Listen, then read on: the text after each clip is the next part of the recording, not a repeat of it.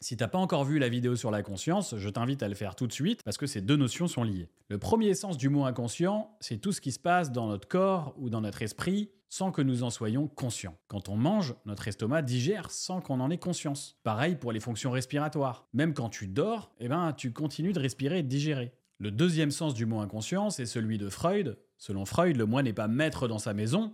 Ça veut dire que notre conscience ne maîtrise pas tout ce qui se passe dans notre esprit, car nous avons des désirs qui sont refoulés dans notre inconscient et qui parfois ressurgissent. Par exemple dans nos rêves ou dans des lapsus ou encore dans des symptômes. Selon Freud, il existe trois instances psychiques. Le ça correspond à l'inconscient, le moi correspond à la conscience et le surmoi, c'est cette instance qui censure nos désirs et nos traumatismes en les refoulant dans notre inconscient. On va prendre un exemple. Une jeune fille qui s'appelle Emma vient voir Freud, elle se plaint d'une phobie des magasins. Alors si t'as peur des serpents, c'est normal, ça se comprend. Un serpent, c'est souvent dangereux. Mais un magasin, c'est bizarre quand même. En écoutant cette patiente, Freud se rend compte qu'elle a subi des attouchements dans un magasin étant petite. Et le traumatisme est si fort qu'elle a complètement oublié cet épisode, mais son cerveau, lui, n'a pas effacé cette histoire. Il l'a refoulée dans l'inconscient pour la protéger de ce souvenir douloureux. Mais en voulant nous protéger, notre surmoi nous fait du mal, parce que le traumatisme se transforme en symptômes, c'est-à-dire en maladies, comme des phobies, des névroses ou des tocs si vous voulez. C'est la raison pour laquelle la thérapie psychanalytique propose de parler librement en s'allongeant sur un divan pour se remémorer tous nos traumatismes et nos désirs refoulés et pour mieux les évacuer. Le plus souvent, nous dit Freud, nous souffrons de nos propres systèmes de défense. Le surmoi est un système de défense qui nous protège contre euh, nos pulsions, nos pulsions sexuelles, nos pulsions violentes, qui pourraient être asociales. Il nous protège aussi contre les traumatismes en les refoulant.